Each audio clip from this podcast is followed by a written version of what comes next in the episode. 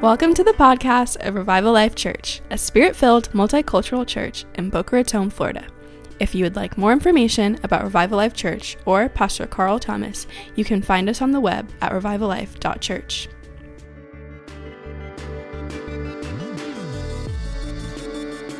You can sit down if you like. We have a special friend coming to join us uh, today. Cameron Wright is a pastor over uh, my life, and uh, he's a pastor of New Day in Kalamazoo, Michigan, and uh, there's a string of New Day churches all over the place. He's also uh, a leader in Harvest Alliance Ministry, a network of churches all over the world. You can come on up and get settled here if you like. Uh, uh, we just, oh, if you would welcome him to the stage with me. Uh, he has been a pastor for Tracy and I, been a great blessing in our lives. It's been a year since he's been here. A little over a year since he's been here. I need the other microphone. It's over there.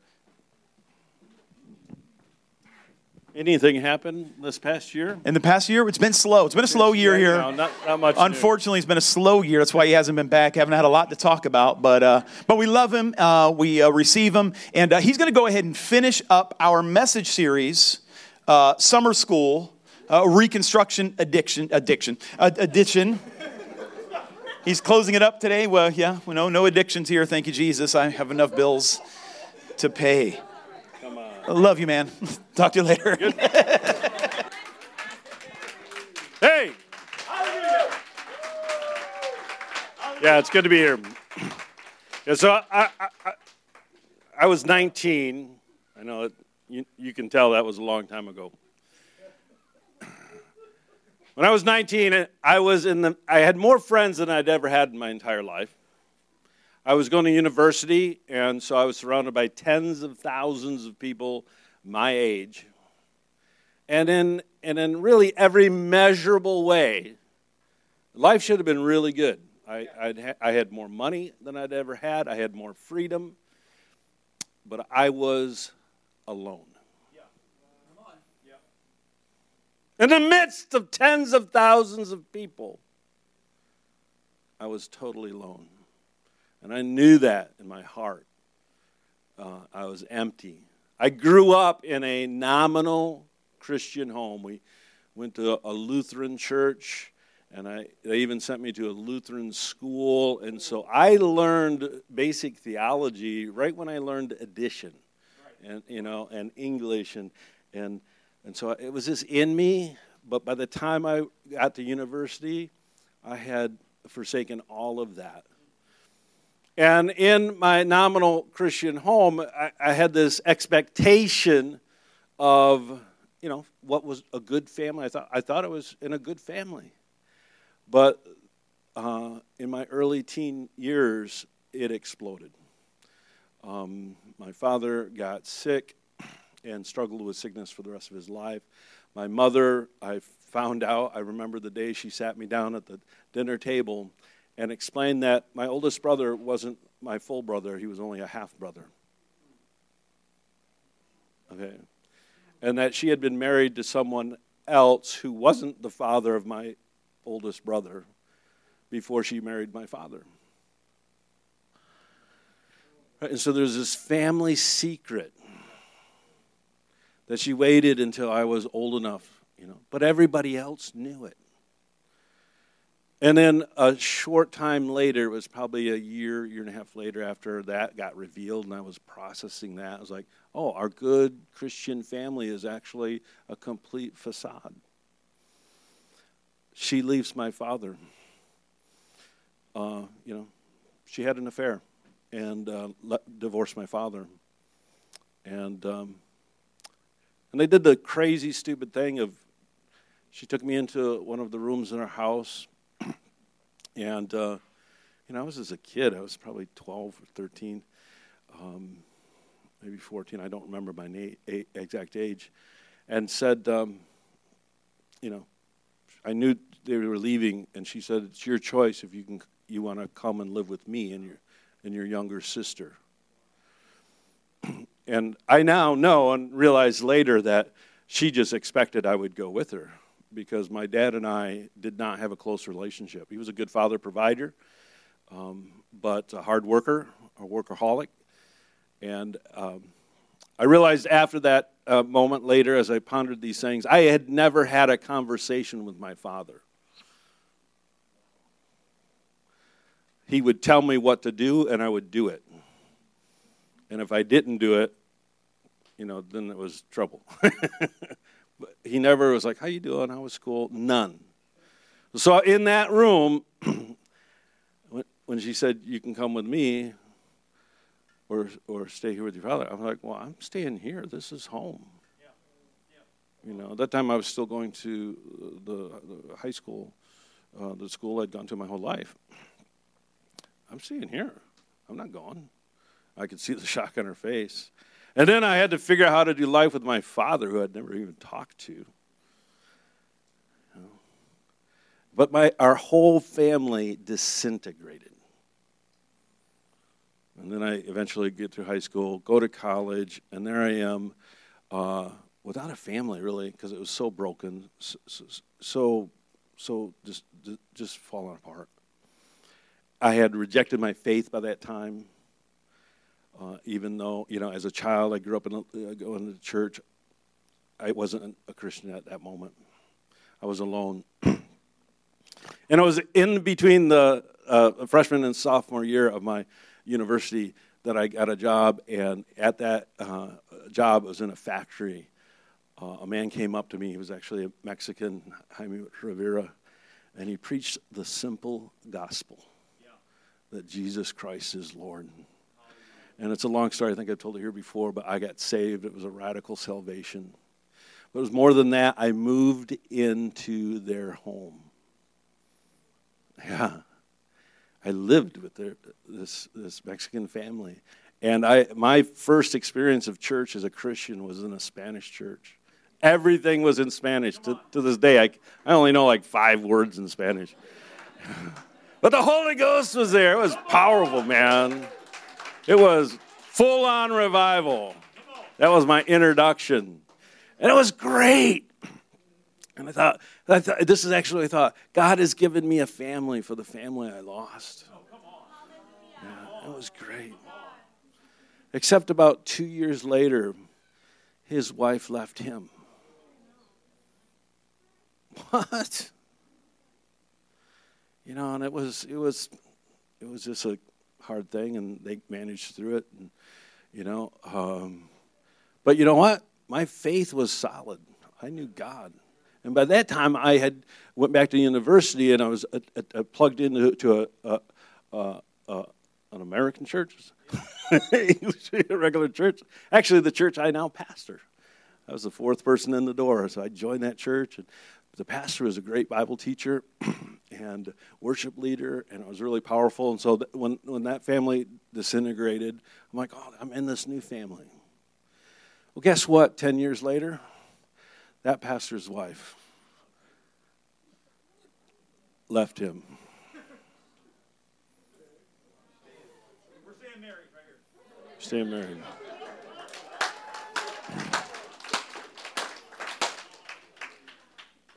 How many uh, have heard that church is a family? How many know anything about family? family is messed up. And I learned pretty quick in my Christian experience that, yeah, church is a family, but family's got problems. And people fail.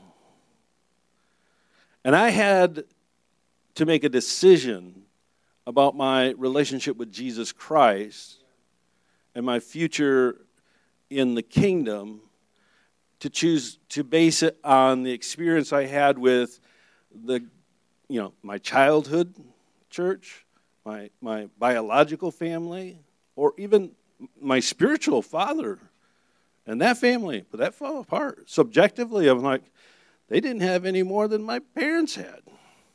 And then my pastor, subjectively, there was a huge opportunity for me to go, this doesn't work. This is a bunch of baloney. But you know what?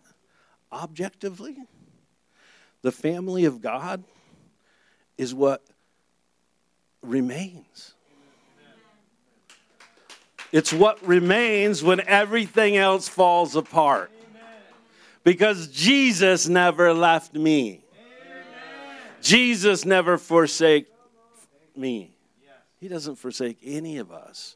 And so, personally, my personal experience was forsakenness, but Jesus was the constant throughout all of the change. And Jesus said, the Bible says some radical things about Jesus and about the church. In Colossians 1:15, this is talking about how incredible Jesus is, who Jesus really is.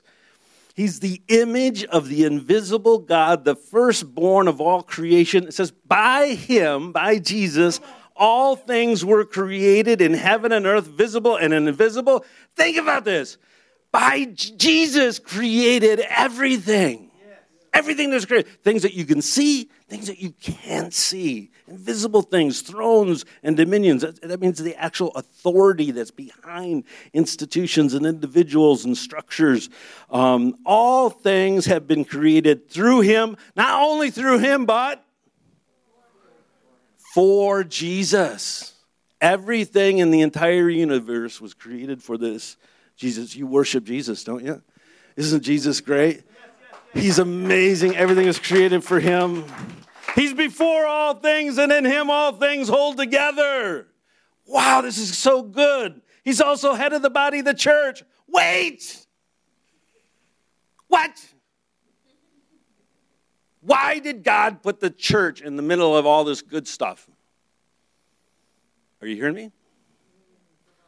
Right? In describing the person, the position, the preeminence of Jesus Christ right there. And this is everything else built up to this. The universe and all of creation was created for Jesus and Jesus is the head of the body, the church.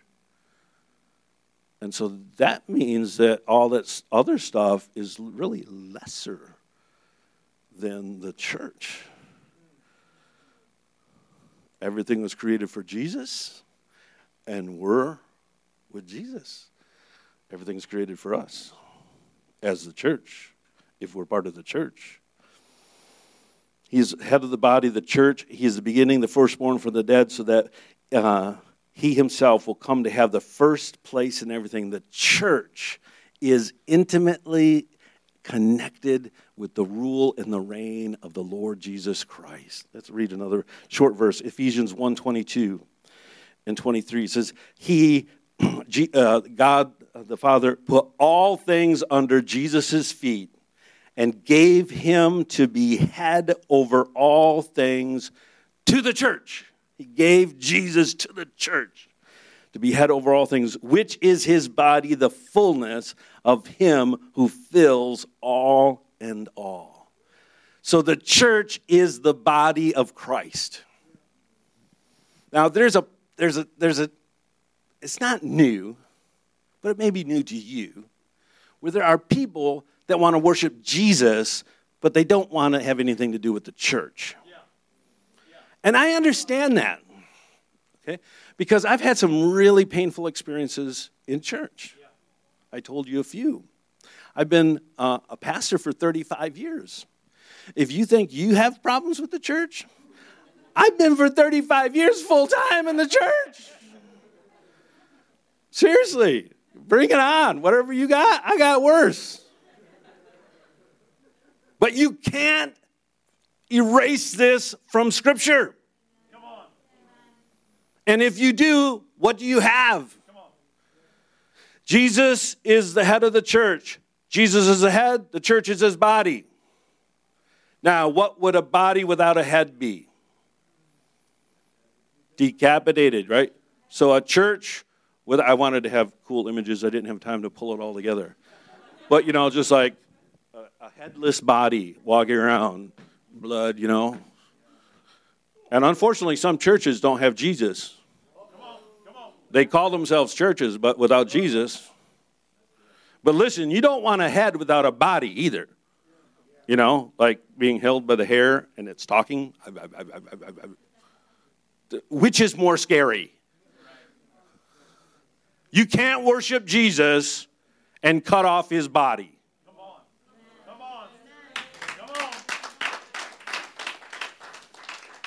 You know, and the body talks about the church being the bride of Christ. Okay? So I'd like to, I'd like to make this comparison. Maybe you'd be offended by this. it's okay. I don't mind offending people. All right. so imagine, you know, running into an old friend, maybe an old high school buddy or a college buddy, somebody you used to work with, you know, a long time ago, and you'd heard that he'd got married. It's like, wow, he finally got married. I wonder what his wife's like. And, uh, you know, you're at the mall or at the beach or something, and you meet his wife. And it's like, you're good friends, but you've never met the wife before. What would you, what, what would it be like if, if, you know, you met, hey, John, how you doing, man? Well, it's been like years. Yeah, I heard you got married. You got, and he goes, yeah, this is my wife here. And, and what would you do? What would, what would it be like if, if you went, oh, dude, like you married her? Are you joking? I mean, look at those warts on her face. Okay, what would John, what would be the right thing for your friend John to do? Huh? Boom! Uh, he better be beating you up, or he's not a good husband. Right? So if you meet someone's wife, you don't go, oh man, she's, you know, she's too short, she's too tall, she's too fat, she's too skinny. You don't say, point all the problems you don't, I, you don't like her. You go, wow, she's great. How are you doing? So when people come and look at Jesus' bride, let me tell you, I'm saying this as the word of the Lord. And you look at Jesus' bride and you say, oh, she's got warts and she's got that wrong. And oh my goodness, this is bad and that's wrong. How do you think Jesus hears that? Jesus is going to say, hey, I died for her. And I'm washing her, and she's going to be spotless. Right? And I'm, I'm in love with her. Jesus is in love with the church. And you go, well, what, what, do you, what, do you, what do you mean by the church? What is the church? You know what? I think it's, it's, it's bigger than any of us. It's not just the church that we like. It's not just the church that fits into our little box of what is right church. Because we're just little, we have too limited vision. It's the aggregate, the combination of all Christians throughout all time who actually have genuine faith, regardless of their their uh, you know specifics of theology or practice. There's there's a lot of room there, but they believe that Jesus Christ is God the Son, died on the cross for our forgiveness, risen by the power of the Father and the one who sends the Holy Spirit. They put their faith in Jesus as Redeemer. That's the church. All right, and I love the church, and Jesus loves the church. And, and the church, unfortunately, there was a teaching that still lingers, and maybe you heard it that the church was plan B. The church was never plan B, and there is no plan B. Okay, quickly, I'm just going to read this from Ephesians 3. Uh, Paul saying to me, the least of all the saints, this grace was given that I should preach among the Gentiles the unsearchable riches of Christ, to make all see what is the fellowship of the mystery, which from the beginning of the ages has been hidden in God who created all things through Jesus Christ. So before creation, this mystery was already established. To the intent that now the manifold wisdom of God might be made known by the church. That's the mystery. It's not a mystery anymore. It was a mystery. So before creation, before Adam and Eve, before Abraham, before the nation of Israel, God had the intention that the manifold wisdom of God would be made known by the church to the, all the principalities and powers in heavenly places. God says, I got this plan. And it's a ridiculous plan. It's to take people from every ethnicity, every language, every nation, every tongue, all these people that have so many differences, so much brokenness. And through the brokenness of Christ, they would find wholeness and healing and unity and become um, a, a, a, a message to not only the world, but all of creation, including the devil and principalities and powers, that through Jesus Christ, the power of the blood of Jesus Christ can take a broken, disparate group of people and make them holy and pure. That's the church, man. That's the church. And I'm sticking with it. All right? I've come hell and high water, been there, done that. What's next? Okay. Worldwide pandemic, it's not going to stop the church. Soviet Union established an atheistic country. That was their primary thing. They were going to we are not going to allow any religion. You know how long it lasted? 70 years. During that time, the church grew. China, atheistic government. There are likely more Christians in China now than there are in the rest of the world combined. Ah! The plans of God laughs at the plans of the enemy in the world. Anything created to destroy his church will not stand because it was the purpose of God from before the creation of the world. And so bring it on, we can handle it. Real quickly, Acts chapter 2, verse 42. Uh, there's a snapshot. I take pictures wherever I go. I travel a lot. I'm grateful for that. And, you know, I can't take my whole family with me most of the time, but I can show them a picture. Like, this is what it's like in Boca Raton. take a picture of me sweating outside.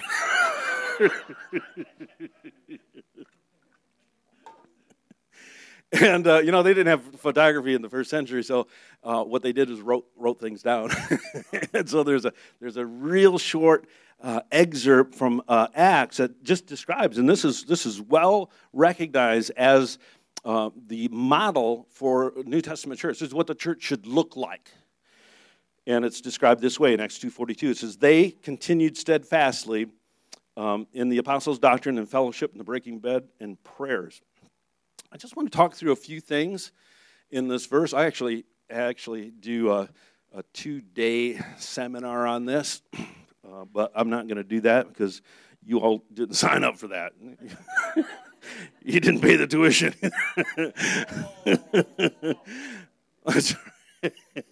no, you, you, you don't want to sit here. What I'm saying is, you don't want to sit here for the next 10 hours because I can talk about this passage for 10 hours. But first thing it says they. if it says they, what does that imply? Well, no, it doesn't. All right? Because that means there were people that were the church, and then there were other people. Like the us and them. You know, it's like us and them is bad. Well, no, actually, it's just a reality. You know, you guys are Floridians. I'm from Michigan. I'm like, obviously, what's the difference? You know, there's a difference. Uh, so they, in other words, what I'm saying is there was a distinct identity of the people who got who were the church. Right? It wasn't like uh, whoever they, the church was, I mean, the church knew, and there's lots of different places in the New Testament. They gathered, they did this. They, who's they? They are the church. Yes. You know, and that word, the church, is a translation of a Greek word, ecclesia. All right? Ecclesia. uh, the word church in English comes from the German translation when Luther was translating the Bible into the common language, which for him was German, uh, translating from the original Greek, which had for hundreds of years before Luther uh, been hidden. They, they wouldn't allow anyone to study it. And there was a revival because uh, students had found the text of the New Testament in the original languages. And so they were studying that. And he came across this word ecclesia. He was like, How can I translate this? And he, and he used the word church in German, it's Kirk, which refers to the building that the church gathers in. All right? So it's unfortunate our English word is based on the German word that means the building. But it was appropriate for Luther because when anybody said church, they didn't think of the building, they thought of the people. It was a gathering place of God's people. And so it made sense. But in the Greek, there's no connection to building whatsoever, it's just a gathering of people. All right? And so this word means a gathering of people that are called out to a public place for a specific purpose. All right? That's the definition. It was a common word in the Greek language. And so they would, uh, they would call the ecclesia in public settings and secular settings to, to take votes. Actually, uh, Roman and Greek culture had a form of democracy. That's where we got the idea. And so, if, or, or, if there was an official announcement by um, the government, they would call out the citizens, the ecclesia, to hear this official proclamation. They were came out of their homes to gather together for a purpose. All right, so let me tell you. So let's just say, if that's what church means,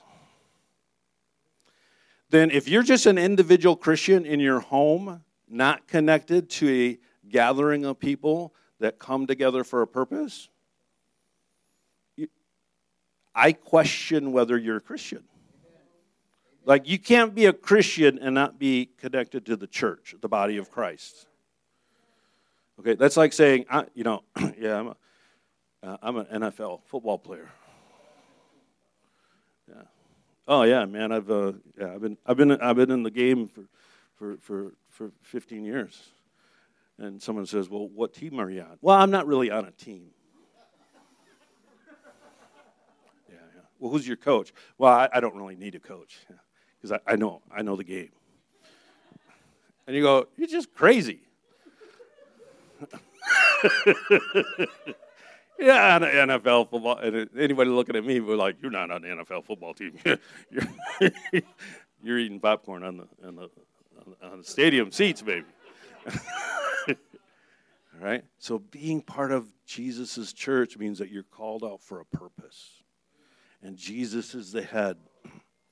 They continued steadfastly. You know what that? They didn't give up.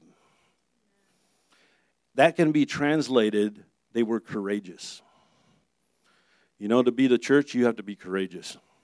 Because there are enemies, there are obstacles, there are things that you're called to be pushed through. And, and quite frankly, there are fellow believers in other places in the world that are literally being tortured, imprisoned. I, had, I have a, a friend who spent almost two years in prison in a Turkish prison because he was a Christian. Lost, lost everything.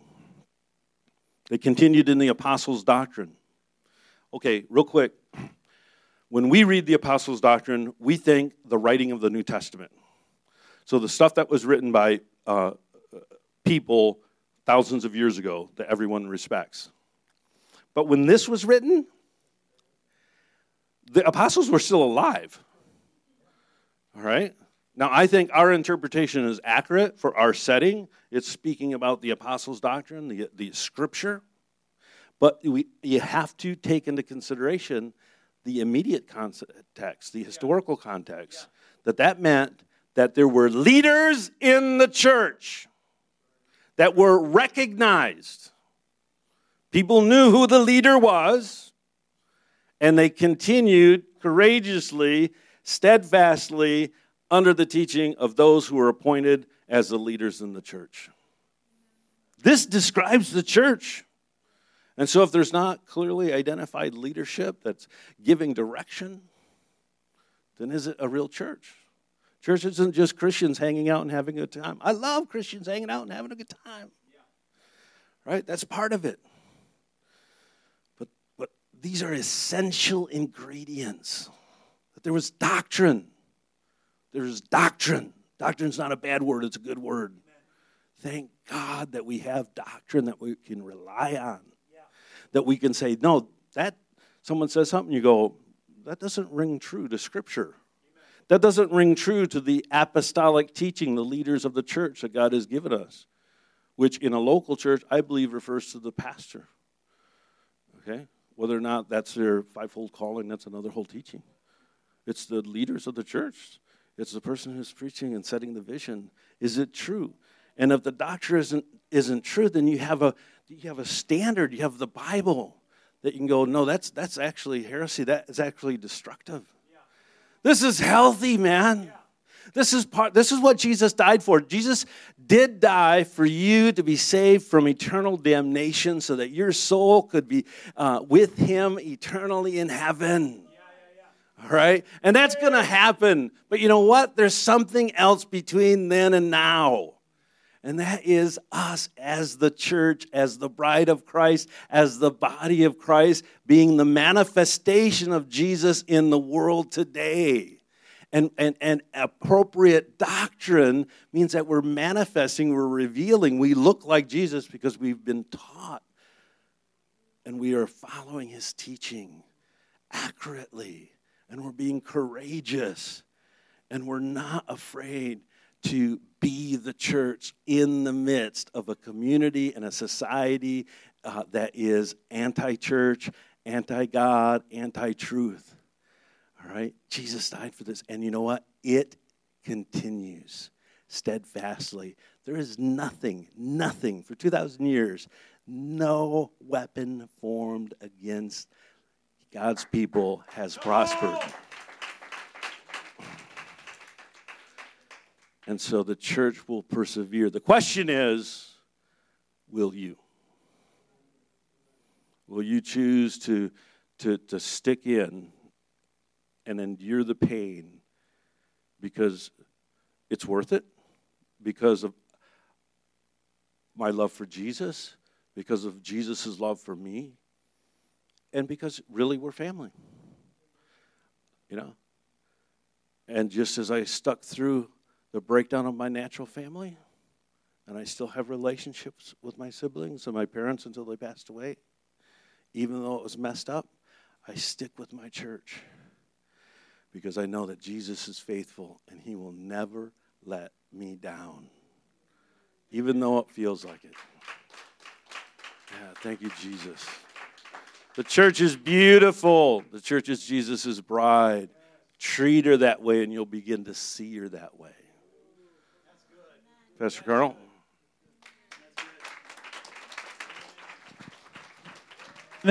Amen. Amen. Let me. Can I ask you a few questions?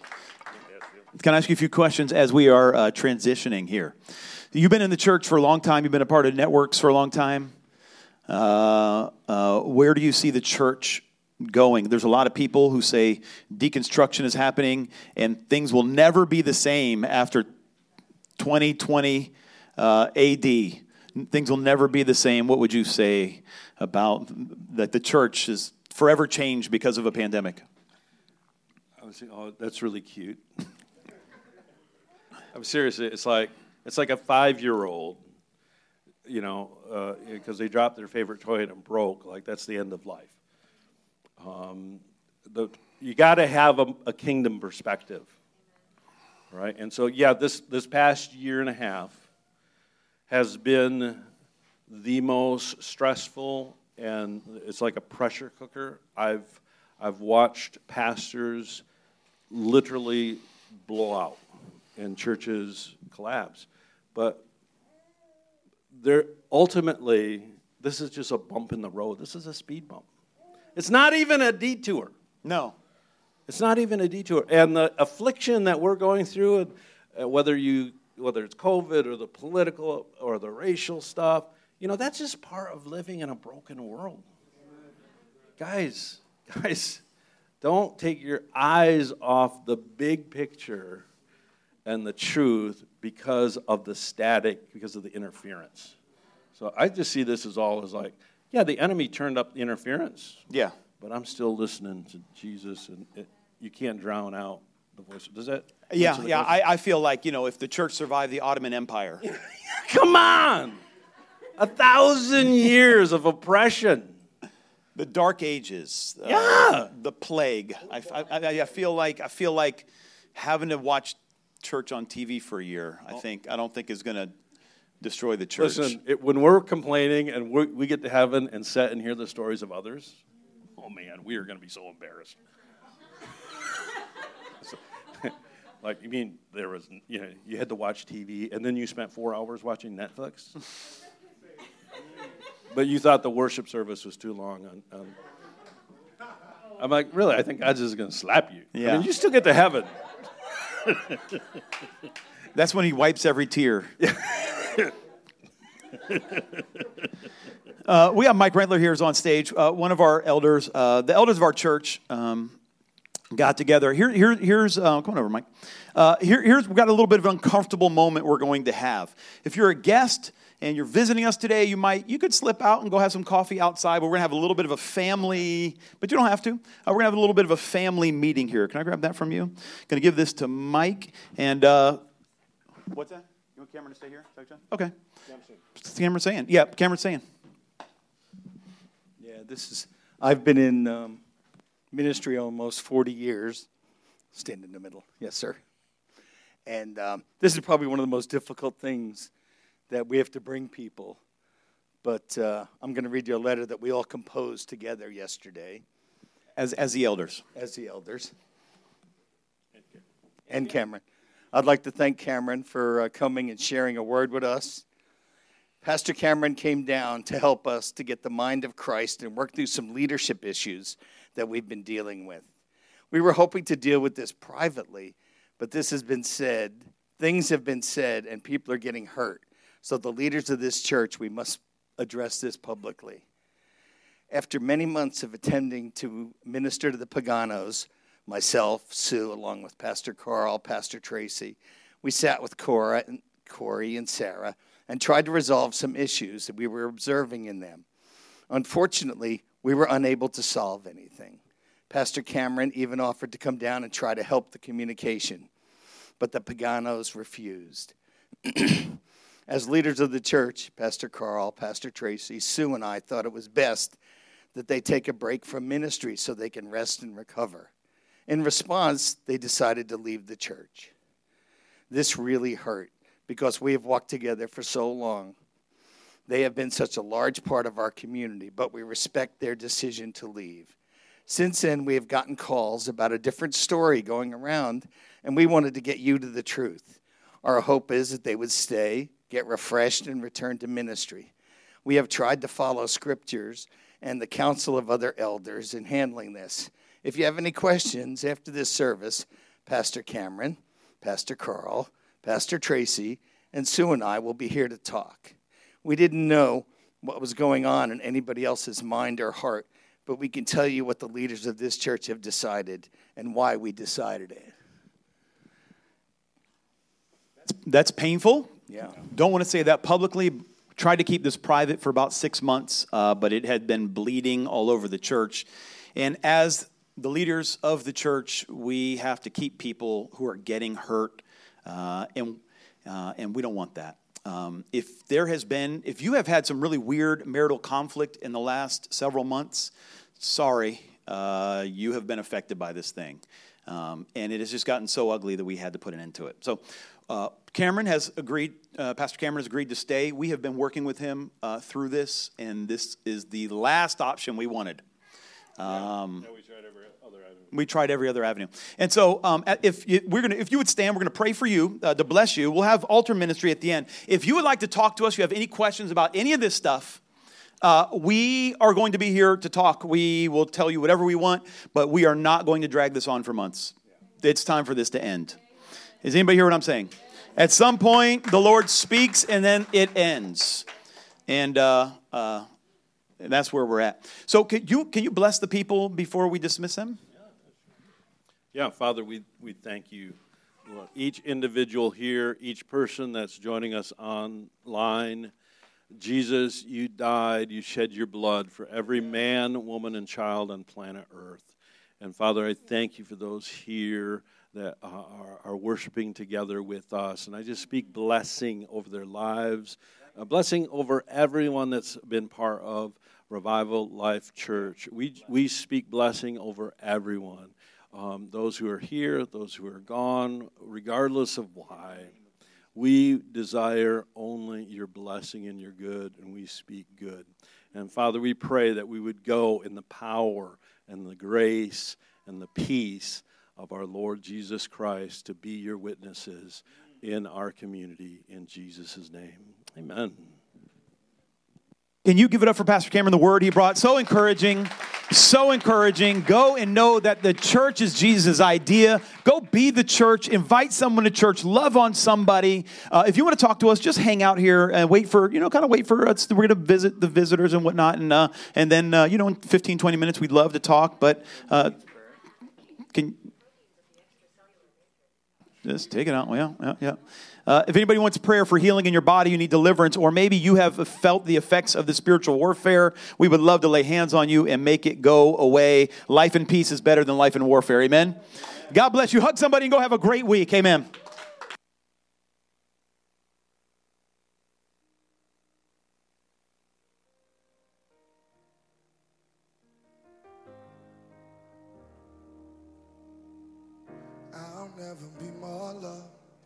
Than I am